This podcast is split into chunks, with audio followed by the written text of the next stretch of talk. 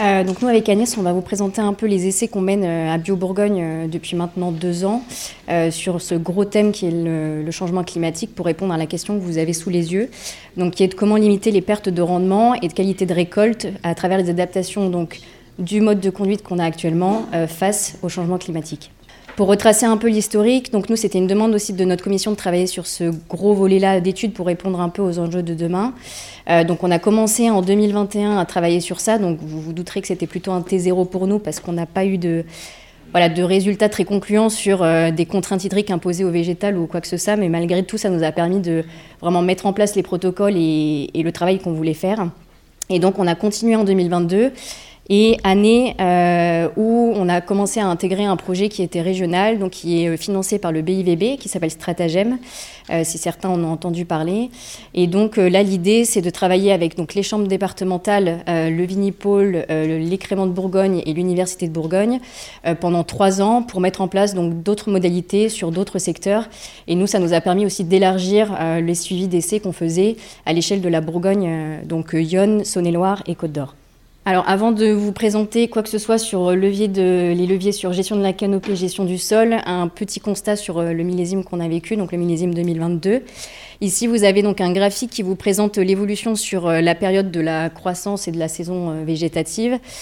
vous avez donc en barre, alors ça se voit pas très bien, mais les barres violettes, c'est donc la pluvio qui est tombée. En vert, vous avez la température moyenne extérieure qui a été prise à Beaune euh, pour euh, avoir un, standard euh, un peu commun et, centralisé. Et puis vous avez deux autres indicateurs qui sont en rouge et en bleu au-dessus. C'est des indicateurs de, comparaison des températures et des précipitations par rapport à aux moyennes des 30 dernières années. Donc grosso modo, si on décrit ça un petit peu saison par saison, et si on commence par le mois de mai, on avait 4,2 degrés de plus par rapport aux moyennes de ces 30 dernières années et combiné avec un déficit de précipitation puisqu'on manquait quasiment de 50 mm sur euh, cette période du mois de mai. Ensuite, si on passe au mois de juin, euh, certainement le mois qui euh, nous a sauvés. Xavier en parlait ce matin pendant son introduction. voilà. On a eu 85 mm de pluie en plus par rapport à la normale de ces 30 dernières années. Euh, le constat qu'on en fait, c'est que, alors, à l'instant T, c'était difficile et compliqué à gérer dans certaines situations, mais c'est peut-être ça qui a fait qu'in fine, on a eu les vendanges qu'on a eues euh, globalement euh, sur le secteur de la Bourgogne. Et puis après, la fin de saison, juillet-août, un peu similaire au mois de mai, avec des excès de température, un manque d'eau qui se fait ressentir. Donc concrètement, on était dans un millésime où on aurait pu se dire, voilà, on a toutes les conditions réunies pour pouvoir potentiellement étudier ce qu'on veut étudier, voir si on a des résultats. Et donc, c'est ce qu'on a fait euh, pendant euh, toute la saison euh, qui s'est déroulée. Un petit complément, euh, donc là ce que je vous ai présenté avant c'était le contexte vraiment météorologique, euh, là c'est plus ce qui se passe à l'échelle du végétal. Comment est-ce que le végétal s'est comporté euh, face à justement bah, ces, distinctions de température, de manque de précipitation. Et donc là vous avez un graphique qui vous représente donc l'évolution de la contrainte hydrique qui est imposée sur le végétal. On a fait des mesures donc de potentiel de tige à plusieurs moments donc de la saison et l'idée c'est de voir comment est-ce qu'elle se comporte et à partir de quel moment est-ce la vigne, elle se retrouve à avoir une contrainte hydrique qui lui est euh, imposée. Alors on a fait une première mesure en sortie de printemps en se disant on a eu un printemps très sec. À tout moment, la vigne, elle est déjà dans une situation de stress qui peut engendrer encore d'autres choses pour après. Donc on a fait une première mesure que vous voyez donc sur le 20 juin. Euh, sur toutes les plateformes d'essai. Donc vous voyez qu'on a euh, six, localisations différentes qui sont réparties dans toute la Bourgogne. Et euh, à ce moment-là, pas de contraintes hydriques qui ressortaient sur ces parcelles-là. Donc on s'est dit, bon, le printemps a été sec, mais malgré tout, la vigne semble aujourd'hui à ce stade-là en santé correcte. Donc, on va voir ce que ça va donner sur la suite. Et puis, à partir du 25 juillet, on voit que là, les courbes, globalement, sur toutes les parcelles, elles augmentent. On change de statut de contrainte, qui est devenu, donc, euh, qui est passé à une contrainte faible, à une contrainte modérée à sévère, qui n'est pas la catégorie extrême. Il y a une catégorie encore euh, au-dessus euh, sur la, contrainte qui peut être imposée sur le végétal. Mais on a déjà eu cette évolution-là qui s'est stagnée et jusqu'à la période de maturation. Alors, pour vous parler un peu plus, maintenant rentrer dans le vif du sujet de tous les leviers qu'on a pu euh, tester sur la gestion de la canopée, on a choisi de vous, parler de leviers qu'on a testés déjà depuis deux ans pour vraiment avoir euh, un peu plus de recul sur les données, même si ça, voilà, on va continuer. L'idée, c'est d'avoir, euh, de confirmer certaines pistes ou certaines hypothèses qu'on va pouvoir vous présenter aujourd'hui. Alors ici, on vous a présenté un petit graphique de euh, ce qui se passe euh, dans le feuillage au niveau de la zone des grappes. Donc vous avez euh, sur la zone des abscisses, ça va donc du 14 juin à la fin août, et vous avez comme indicateur, donc de la même manière, les barres verticales représentent les précipitations qui sont tombées. Et puis après, vous avez quatre courbes différentes. Les deux courbes du bas, elles représentent donc une notion de température. Il y a une courbe grise qui représente la température extérieure de l'air qui a été prise via une station météo. Et puis vous avez la température euh, moyenne dans le feuillage qui est modélisée par la courbe bleue et qui est issue de données qui sont prélevées par un capteur qui a été positionné sur la zone des grappes au milieu du feuillage en plein milieu d'un cep. Et ensuite, vous avez donc les deux courbes qui sont au-dessus, qui sont les courbes orange et les courbes jaunes, où là, c'est la même logique que pour la température, mais c'est pour l'hygrométrie. L'idée étant de regarder les deux paramètres et de voir comment est-ce que se comporte concrètement le cep de vigne, et plus particulièrement sur la zone des grappes, en comparaison avec ce que nous, on peut voir sur les stations météo et que vous, vous suivez euh, en temps réel tous les jours euh, pour votre travail. La première chose qu'on peut voir sur ce graphique-là, c'est que si on se focalise que sur les températures, on n'a pas d'écart. Les deux courbes, elles se chevauchent quasiment. C'est-à-dire qu'il n'y a quasiment pas d'écart entre la température qui va être à l'extérieur et celle qu'on va retrouver vraiment à l'intérieur sur la zone des grappes. Donc on ne peut pas dire qu'il y a un microclimat effet de serre qui peut se produire à ce moment-là. Par contre, si on regarde les températures et en comparaison avec l'hygrométrie, qui sont les deux courbes au-dessus, vous voyez que là, pour le coup, les courbes, elles ne se chevauchent pas tout le temps. Et si on prend l'exemple d'une période où on a énormément de pluie, euh, type donc le fin juin, on voit qu'il y a un écart qui se creuse, c'est-à-dire que l'humidité environnante que vous pouvez avoir, vous, dans vos suivis, finalement, elle peut être jusqu'à 20% supérieure au sein, du coup, de la zone des grappes, au milieu de votre feuillage, donc ça vous permet aussi de vous poser la question, de vous dire, euh, alors lien à faire aussi avec la, gestion des maladies, c'est moins le sujet euh, aujourd'hui, mais on voit bien qu'il y a cet écart-là qui se creuse et qu'il y a bien un microclimat qui est présent euh, sur vos cèpes de vigne qui est complètement différent de ce que vous pouvez avoir sur toutes les données extérieures météorologiques que vous constatez tous les jours. Et on remarque cet écart qui est toujours présent à chaque fois qu'on a des précipitations. On a un petit écart qui est plus ou moins important en fonction des millimètres qui tombent. Alors, petit focus sur les mesures qu'on a utilisées donc, sur les différentes plateformes. L'idée, c'était donc de vraiment répondre à la problématique de base, donc de voilà, essayer de comprendre comment est-ce que se comporte le végétal pour, euh, pour essayer de limiter les dégâts d'échaudage qu'on peut avoir et qu'on a connus notamment sur les millésimes 2019 et 2020. Donc, on va avoir des premières mesures donc, de contraintes hydriques. C'est simplement pour euh, voilà, vous resituer ce qu'on a fait. Donc au niveau de la contrainte hydrique, on a fait du potentiel de tige et du delta C13. Agnès en a parlé ce matin de ces mesures-là. Donc grosso modo, on mesure la contrainte hydrique soit à un instant T, soit le delta C13 sur la période de maturation euh, vraiment euh, de, la baie. Donc le potentiel de tige, c'est une mesure sur feuille, alors que le delta C13, c'est une mesure sur prélèvement de baie. Donc c'est vraiment complètement différent, mais les deux sont vraiment complémentaires aussi. Ensuite, on a mesuré donc euh, la surface foliaire pour essayer d'avoir une notion complémentaire par rapport à tous les résultats qu'on pouvait avoir, euh, pour se dire bah, finalement est-ce que dans certaines modalités on a plutôt réduit ou augmenté la surface foliaire? Et ça après on peut faire plus facilement le lien avec euh, la présence de feuilles plus ou moins importante, indirectement quelle assimilation on a derrière. Et vous allez voir qu'après ça peut expliquer certains résultats que l'on a eus à relier aussi avec le rapport feuille-fruit, qui est l'indicateur qu'on prend euh, en compte, euh, notamment euh, toujours dans le, aussi le, profil des vins que l'on veut, que l'on veut avoir. Et puis la dernière mesure, la dernière catégorie, donc c'est des mesures qui sont faites sur raisin avec les comptages échaudages, donc qui sont faites plutôt en fin de saison. L'idée étant de vraiment calculer le, la quantité de pertes sèches qu'on a dû vraiment bah, aux accidents climatiques, c'est-à-dire à l'excès de chaleur sur la période de maturation. Et puis vous avez les analyses maturité pour regarder tous les paramètres analytiques, voir si, euh, en effet, comme le disait Taran, ça peut jouer sur euh, le potassium, les degrés, l'acidité.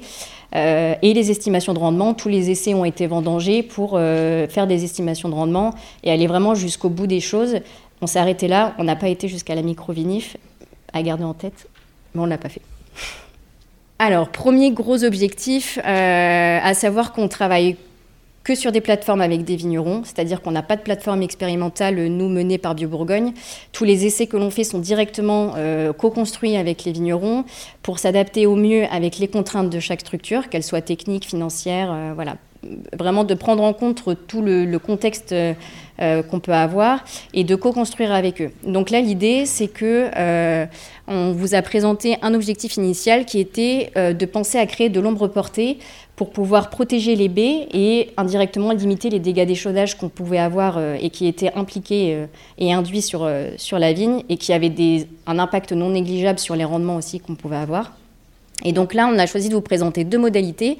Il y a une modalité tressage sur la gauche et une modalité sur la droite où on a fait un essimage, donc on a supprimé les apex pour laisser partir les entrecœurs et donc gonfler euh, le feuillage plutôt en épaisseur et que l'ombre portée, dans ce cas-là, elle soit directement sur le cep, alors que pour le tressage, on va vraiment tresser les rameaux du haut pour induire une ombre portée sur le rang qui est voisin. Donc il y a une petite subtilité euh, différente entre, entre ces deux modalités-là. Alors voilà ce que ça donne. Là, on vous a mis euh, le graphique pour 2022, mais je vais vous parler de 2021 malgré tout en complément. Euh, alors ce graphique-là, vous avez donc sur l'échelle des abscisses les différentes modalités qui ont été faites sur trois départements différents, donc en Côte d'Or, en Saône-et-Loire et euh, dans Lyon. Euh, chaque, plateforme donc, a une modalité témoin, donc c'est la modalité qui est conduite par le vigneron euh, de manière euh, classique, c'est son itinéraire, lui, où il a décidé, il intervient au moment où il souhaite. Et puis après, vous avez à chaque fois les modalités de thèse, donc 1E, 0R, un estimage, 0 rognage, et puis le TR représente du coup la modalité tressage. Sur l'axe des ordonnées, euh, l'azote assimilable dans les mous, qui est l'un des paramètres qui est ressorti le plus et du coup que, l'on vous présente, euh, puisque les modalités tressage présentent des niveaux d'azote assimilable qui sont quand même nettement inférieurs à la modalité témoin. Euh, quid des potentiels carences qu'il peut aussi y avoir derrière en vinif euh, sur certaines plateformes, on était en dessous donc, du seuil euh, vraiment limite. Pour d'autres, on est à la limite. Donc voilà, la question, elle se pose euh, au fur et à mesure des années, comment est-ce que se comporte aussi le végétal face à ça? Et à titre de complément pour vous, donc dans Lyon, on a deux ans de recul sur cet essai-là. On avait déjà donc des teneurs dans le témoin et dans le tressage qui étaient équivalente en termes d'écart. C'est-à-dire que le témoin avait une teneur en azote qui était plus importante que celle dans le tressage. Euh, et les écarts sont globalement sur les mêmes ordres de grandeur. C'est pas dire qu'en 2021, on avait plus d'azote quand même dans le tressage ou pas. La différence, elle est similaire 2021-2022. Malgré tout, les teneurs étaient beaucoup plus élevées. Ça, on peut le relier au contexte du millésime, qui est toujours à prendre en compte quand on fait des essais. Et on se rend bien compte, justement, en comparant ces deux millésimes-là, que 2021, vu le contexte qu'on a eu avec beaucoup de pluie, on avait des teneurs en azote euh, in fine qui étaient beaucoup plus importantes que celles qu'on a là, euh, même dans le témoin. Sachant que ça, on le relie euh, indirectement au fait qu'en faisant du tressage, on a réduit la surface foliaire. c'est aussi pour ça qu'on a voulu calculer cet indice-là. Et le fait de réduire la surface foliaire, après, on peut plus facilement aussi le relier au fait que la photosynthèse peut avoir eu un impact derrière, qui peut aussi expliquer ces résultats-là. Alors, le deuxième euh, volet euh, d'études, l'objectif donc des vignerons, c'était d'améliorer la qualité de la récolte en se focalisant donc sur deux euh, gros, grosses questions. c'était quel est l'impact de nos pratiques aujourd'hui dans vos itinéraires techniques. voilà, il y a plein de choses qui sont faites et l'idée c'était de, se dire, mais en fait, est-ce que je fais ça à ce moment-là? Est-ce que, est-ce que je fais bien là à ce moment-là la bonne chose? Ou est-ce que je peux le faire différemment à un autre moment? Est-ce que l'impact peut être vraiment meilleur? Donc voilà, c'était dans cet objectif-là et on s'est intéressé à deux grandes thématiques. C'est de comparer un essimage qui est précoce, c'est-à-dire au stade chute des capuchons, à un essimage qui est considéré tardif ou euh, témoin euh, plutôt au stade de la nouaison. Euh, ceci, on le relie en fait euh, simplement en fait qu'on se pose toujours la question euh, quand est-ce qu'on part pour faire le premier rognage? Généralement, on est toujours contraint avec les traitements, les conditions aussi externes. Donc finalement, on l'inclut dans l'itinéraire et la question, on, on essaye de savoir quel est vraiment l'impact. La deuxième, le deuxième volet, c'est de comparer sur des journées de très forte chaleur quel va être l'impact de faire un rognage le matin? En comparaison à un rognage qui est fait l'après-midi. Alors ça c'est pareil parce que dans la logistique et, dans la vie de tous les jours euh, chez les vignerons, des fois en fait on n'a juste pas le choix pour certaines raisons et on part euh, rogner. Là l'idée nous c'est on, a voulu vraiment se poser la question, avoir des chiffres pour prouver qu'est-ce qui se passe concrètement physiologiquement sur le végétal à ce moment-là. Alors donc c'est pour la première, euh, le premier volet d'études, donc comparaison entre le rognage précoce et le rognage euh, au stade noison, donc ça a été réalisé à, à Bouzeron. Euh, le premier euh, récimage a été fait donc le 23 mai, donc là on a vraiment, s'est focalisé vraiment sur le stade phéno. Et l'essimage témoin, lui, il a été fait au stade de la noison. Et vous avez donc sur le tableau de droite les résultats qui ont. Donc vous avez une colonne pour le TNT, donc le témoin, donc stade noison, et une colonne RP qui représente le rognage précoce. Sur toutes les lignes, vous avez tous les paramètres de calcul. Donc, euh, on vous a mis des petits carrés euh, rectangles orange pour, euh, enfin rouge pour vous, faire ressortir les informations que l'on souhaitait. À commencer par le poids moyen par grappe, où là on voit qu'on a une nette différence de poids moyen par grappe et qui est plus important sur la modalité où on a fait un rognage qui était vraiment fait de manière précoce au stade chute des capuchons. Indirectement, cette différence de poids moyen, elle se répercute sur la valeur du rendement que vous avez en dessous euh, où là les chiffres sont quand même assez euh, différents et ça, pose aussi beaucoup de questions. Euh, donc voilà, l'idée c'est qu'il semblerait vraiment que le positionnement de ce premier rognage, là dans ce cadre-là, de ce contexte-là de millésime, il ait eu un impact qui soit assez fort. Et on peut aussi l'expliquer par le fait que physiologiquement, lorsqu'on fait un rognage, on va perturber malgré tout ce qui se passe dans le végétal, à un moment où dans la plante elle-même, il se passe aussi beaucoup de choses. Après la floraison, euh, voilà, on a un changement des flux euh, d'un point de vue purement végétal. Euh, la plante, elle, elle, subit déjà un changement et le fait de faire un rognage par-dessus, s'il est trop tard, ça peut avoir un impact qui est vraiment beaucoup plus négatif. Alors pour le deuxième volet, donc là l'idée c'était de comparer euh, un rognage qui était fait le matin avec un rognage qui était fait euh, plutôt l'après-midi sur une journée de très forte chaleur, donc le 22 août. Donc on était sur le dernier rognage euh, avant récolte. Et donc l'idée c'est de se dire bon bah concrètement qu'est-ce que j'impose au végétal en, ayant cette pratique là. Et donc là sur ce tableau là, donc ça correspond à la première ligne du tableau. Donc on a fait ce test là sur du pinot noir. Et on avait donc trois modalités. Le témoin, donc qui est l'itinéraire classique du vigneron, c'est-à-dire euh, je passe rogner, euh, je ne me pose pas forcément la question de partir soit à 6 heures, soit à 14 heures. Ensuite, le RM, c'est rognage matin, et le RPM, c'est rognage après-midi.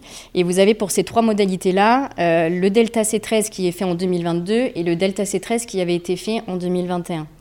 Si on commence par 2021, on voit que la contrainte qui était imposée au végétal, elle était faible, ce qu'on relie complètement avec les conditions qu'on avait, euh, qui étaient complètement différentes, avec de la pluvio de manière beaucoup plus importante. Par contre, si on regarde 2022, on voit que là, les couleurs, elles sont pas toutes les mêmes, et elles induisent indirectement des classes de contraintes hydriques qui sont différentes, et en l'occurrence, une contrainte qui est plus importante pour le rognage qui a été fait euh, l'après-midi, en comparaison au rognage qui a été fait le matin. Malgré tout, ce qui est à noter, c'est qu'on a eu une contrainte hydrique à l'instant T, c'est-à-dire qu'on a fait cette mesure-là après avoir fait le rognage. On a vu qu'il y avait une contrainte qui était imposée au végétal, mais malgré tout, quand on a fait les rendements et la récolte de l'essai, on n'a pas eu de différence sur le potentiel de récolte. Donc on voit bien que la pratique à l'instant T, elle peut avoir un impact qui ne va pas se répercuter peut-être deux semaines ou trois semaines après, mais ça pose quand même la question de ce que l'on fait dans l'itinéraire. Et donc pour finir, c'est euh, l'idée de vous présenter un dernier objectif euh, qui était euh, plutôt de, jouer sur de la résistance physique des baies, c'est-à-dire est-ce qu'on peut pas agir pour que les baies s'habituent, grosso modo, durant le cycle à in fine recevoir des 40 degrés ou même plus sur certains secteurs. Et donc pour ça, on a travaillé donc deux, deux modalités différentes là qu'on vous a présentées. Donc il y avait une modalité avec un effeuillage précoce, celle que, qui a été présentée avant. Et puis une modalité avec une application de talc où certains vignerons l'ont même mis en place cette année à grande échelle euh, donc sur les, sur les domaines. Euh, L'idée, c'est euh, vraiment d'apporter euh, soit une couverture physique euh, sur la baie, comme euh, le cas du talc, où on va avoir vraiment un blanchiment, un, un, feutrage blanc sur, sur les pellicules qui est à relier aussi indirectement avec la, couleur, c'est-à-dire qu'un rayon lumineux qui arrive sur une baie noire ou un rayon lumineux qui arrive sur une baie qui est euh, plus noire mais euh, qui commence à être beaucoup plus claire, indirectement l'impact ne va pas être le même et ça peut peut-être aussi expliquer qu'on peut avoir euh, après des, des, différences de dégâts qui, qui peuvent être notables. Et les feuillages précoces, l'idée c'est bah, d'aérer la zone des grappes euh, en amont pour que la grappe elle s'habitue à avoir des rayons euh, qui très tôt peuvent être importants, mais que grosso modo elle arrive pendant sa période de maturation et qu'elle ait déjà eu euh, tous ces rayons, donc qu'elle se soit habituée, qu'elle ait, elle ait pris en mémoire un peu les conditions qui peuvent lui être imposées. Et donc l'idée c'est de jouer sur ça pour voir ce que ça donne. Dans le contexte là 2022, on a quand même décidé de vous en parler parce qu'on aurait pu s'attendre justement au contraire on n'avait pas, statistiquement parlant, euh, de différence de dégâts d'échaudage entre notre modalité témoin et euh, ces deux modalités-là. C'est-à-dire qu'aujourd'hui, dans ce contexte-là on aurait pu se dire le talc a permis de réduire les dégâts d'échaudage parce qu'on était quand même dans un millésime où on manquait d'eau, on avait des températures qui étaient élevées, euh, bah, finalement, on n'a pas eu plus de dégâts euh, dans la modalité témoin, c'est-à-dire conduite par le vigneron euh, comme il le fait habituellement, en comparaison à cette opération qui a été faite ponctuellement, toujours avant les fortes chaleurs et à plusieurs reprises en fonction des pluviaux qui tombent entre les applications. Donc ça, c'est le premier constat. On n'a pas eu d'impact non plus donc, sur le potentiel de récolte. Euh, sur la SECV non plus, alors qu'on aurait pu euh, penser que oui, notamment pour les feuillages, mais euh, ça reste aussi le contexte du millésime qui peut être différent, notamment dans la croissance, la taille des feuilles, tout ce que vous avez comme paramètres aussi annexes par rapport à ça. Et, et donc, indirectement, le fait qu'on n'ait pas de dégâts nous pose un peu la question. C'est facile à mettre en place opérationnellement. Mais euh, on aimerait bien essayer de conclure si oui ou non l'effet de ce produit, il a, vraiment un intérêt parce que malgré tout, bah, ça vous fait faire euh, plusieurs passages en plus. Généralement, quand les traitements sont arrêtés et qu'on n'a qu'une envie, c'est de ranger la pulvée. Donc, euh, donc voilà, c'est un peu cette réflexion-là et qu'on va continuer au fur et à mesure. Donc voilà pour le levier de gestion de la canopée. Je passe la parole à Agnès pour la gestion du sol. donc à mon tour de vous parler du deuxième levier, et donc, c'est le levier euh, gestion du sol. Euh, donc, on a travaillé avec des vignerons qui ont installé euh, plusieurs types de paillage. Donc, le premier paillage qui a été installé, c'est du paillage Torénap, qui est 100% végétal, qui, a été, qui est composé de jute et de, de chanvre. le coût pour un hectare de ce paillage a été estimé à 12 500 euros. Le deuxième paillage qui a été euh, testé, c'est du paillage géochanvre, euh, qui est composé 100% euh, de chanvre, avec un coût par hectare de 30 000 euros, installation incluse. Et le troisième paillage qui a été testé par un, dernier vigneron, c'est du paillage avec de la paille végétale, de la paille de céréales, en fait, tout simplement. Et donc qui a été mis par contre en plein et avec un coût estimé à 3500 euros hectare. Alors, on a euh, souhaité voir euh, si le paillage avait une influence sur la température et l'humidité des sols. Euh, pour cela, on a installé des sondes capacitives. Alors, cette sonde capacitive, c'est celle qui a été installée dans la parcelle de Beaune, dans les Terrons.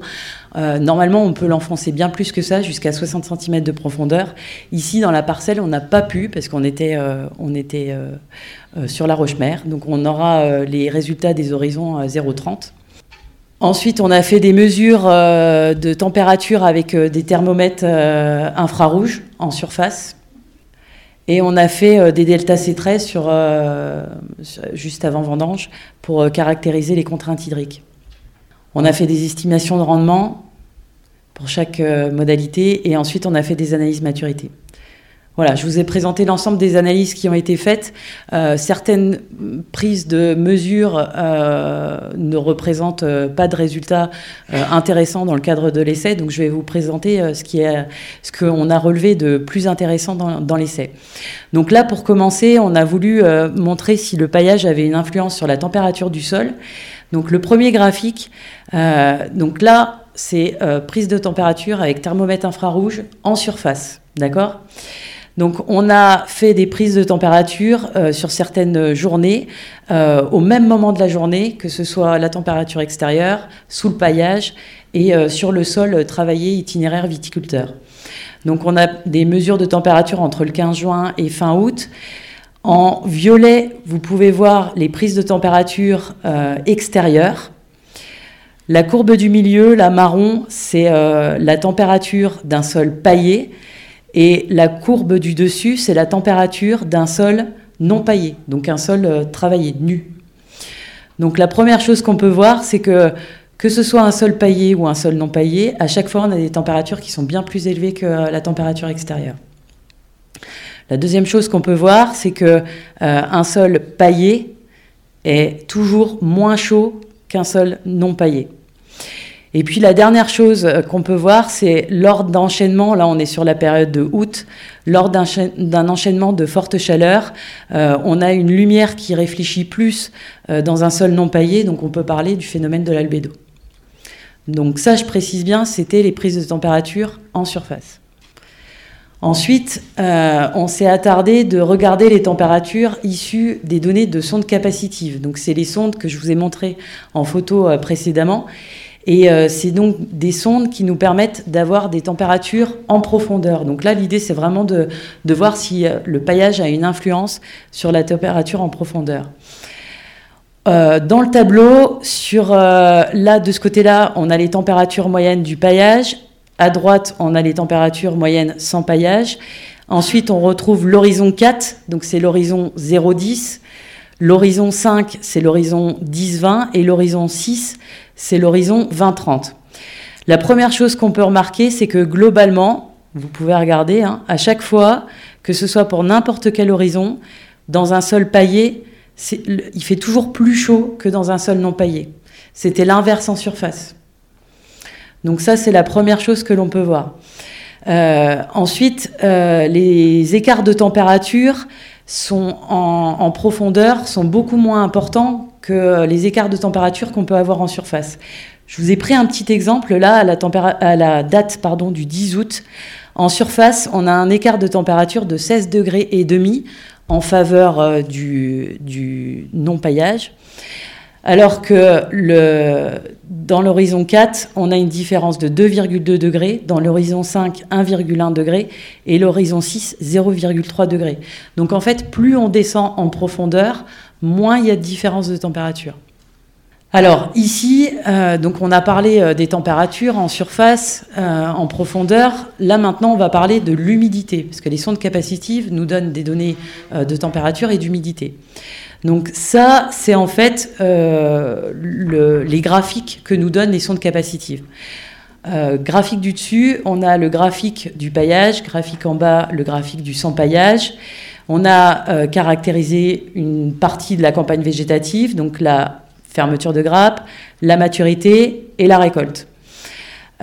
ici, on a l'humidité pondérée, ici, on a l'humidité du sol et on a les, euh, différents capteurs, horizon 4, horizon 5, horizon 6. Alors, la première chose à voir qui est assez intéressante, Elise en a, parlé tout à l'heure quand elle a présenté euh, le, contexte du millésime 2022, euh, printemps sec. Alors voilà la courbe de l'humidité pondérée à la suite d'un printemps sec. On suit exactement la même courbe, que ce soit dans un sol paillé ou non paillé. cette humidité descendait dangereusement euh, juste avant une période clé qui était la fermeture de grappe. Est arrivé, les pluies, sont arrivées plutôt, les pluies euh, du mois de juin, donc qui nous ont permis, que ce soit dans un sol paillé ou non paillé, de remonter dans des niveaux euh, qui étaient tout à fait acceptables, qui nous ont permis ensuite de, de continuer la saison de façon un peu plus sereine. La deuxième chose qu'on peut voir, c'est que la réduction de l'humidité euh, la dynamique de réduction de l'humidité se fait exactement euh, au même niveau que ce soit dans un sol paillé ou non paillé, avec pourtant euh, des à un peu plus importants dans la partie sans paillage. Ensuite, ce qui est intéressant à voir, c'est à un instant T, par exemple là, pendant la période de maturité, si on regarde ce point-là, on est à 16% d'humidité, alors qu'au même moment, dans un sol paillé, on est à 12% d'humidité. Donc on peut, euh, on peut dire qu'un sol paillé garde plus l'humidité qu'un sol non paillé. La dernière chose à voir, c'est euh, la différence qu'il y a euh, par rapport aux différents horizons et leur faculté de faire passer l'eau quand elle s'écoule. Et donc ce, ce que l'on peut voir, c'est que dans un sol paillé, il y a un écart plus important entre horizons que dans un sol non paillé. On a moins de différence. Donc là, euh, on a vu euh, la température euh, en surface, la température en profondeur, on a vu l'humidité. Maintenant, on va voir le rôle du paillage sur le potentiel récolte. et on retrouve nos trois parcelles. Donc, Beaune, c'était le, paillage géochanvre. À Ruilly, c'était le paillage Torénap. Et à Saint-Romain, c'était le paillage paille. On retrouve nos différentes modalités. À chaque fois, dans chaque parcelle d'essai, on a une modalité paillée, une modalité non paillée donc paillage témoin. Là, on a euh, les degrés alcooliques et ici se trouvent les acidités. Donc la première chose qu'on peut voir, c'est que à chaque fois, dans chaque parcelle, toutes les modalités paillées ont des degrés alcooliques qui sont bien plus élevés que les modalités témoins. Ça, c'est la première chose. La deuxième chose, c'est que euh, on a aussi des acidités qui sont plus faibles. Donc, même si on a des degrés alcooliques qui sont plus élevés, malgré tout, on a des acidités qui sont plus faibles. Donc, on arrive à garder quand même un, équilibre dans les vins. Donc, on peut dire que le paillage pourrait jouer un rôle sur le microclimat euh, d'un cep de vigne euh, à, son, à son échelle.